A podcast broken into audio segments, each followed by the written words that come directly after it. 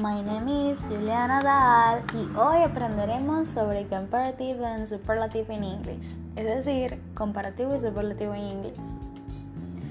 Cuando queremos aprender un nuevo idioma, debemos aprender su gramática y las reglas de la misma.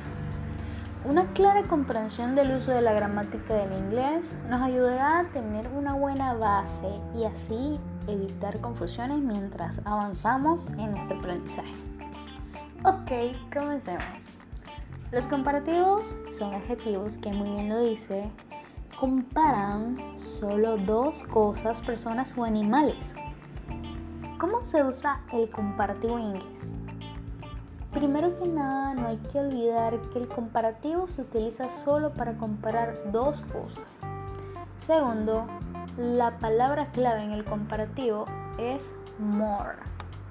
Tercero, se le agrega al final del adjetivo er y si el adjetivo es muy corto se le duplica la última letra de su forma original.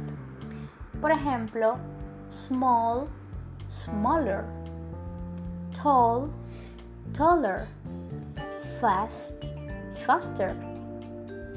Ahora veamos algunas de las oraciones utilizando estas palabras. His cat is smaller than yours, ¿Qué significa su gato es más pequeño que el tuyo. Your brother is taller than you. Tu hermano es más alto que tú. O en este caso, I am faster than you. ¿Qué significa yo soy más rápida que tú? Ok, ahora seguimos con los superlativos. Los superlativos son adjetivos que comparan más de dos personas, animales o cosas. ¿Y cómo se utiliza el superlativo? Pues la palabra clave para los superlativos es must. Se le agrega el artículo de antes del adjetivo y al final est. Y si el adjetivo es muy corto, se le duplica la última letra de su forma original. Por ejemplo, tall se convierte en tallest. Nice se convierte en nicest. Ahora vamos a utilizar estos superlativos en algunas oraciones. My dad is the tallest in my family. ¿Qué significa mi papá es el más alto de mi familia? O my best friend is the nicest person I have ever met. Mi mejor amigo es la persona más agradable que conozco.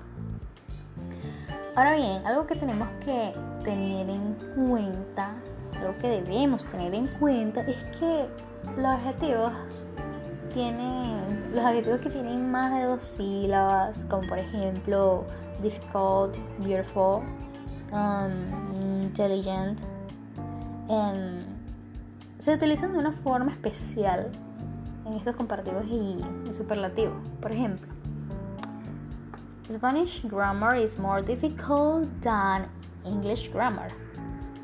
significa la gramática del español es más difícil que la gramática en inglés.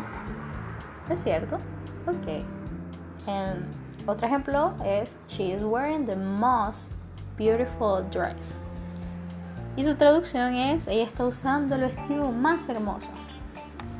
También debemos tener en cuenta, debemos saber que hay algunos verbos irregulares, tales como good, bad, little, many.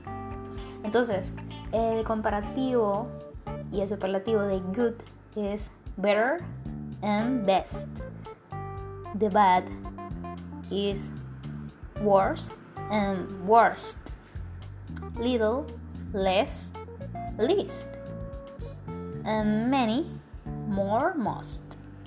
Y bueno, hemos llegado al final de este podcast y espero que esta información sea valiosa para ti. Tú que escuchas esto, de verdad espero haberte ayudado. Muchas gracias por escucharme. Goodbye.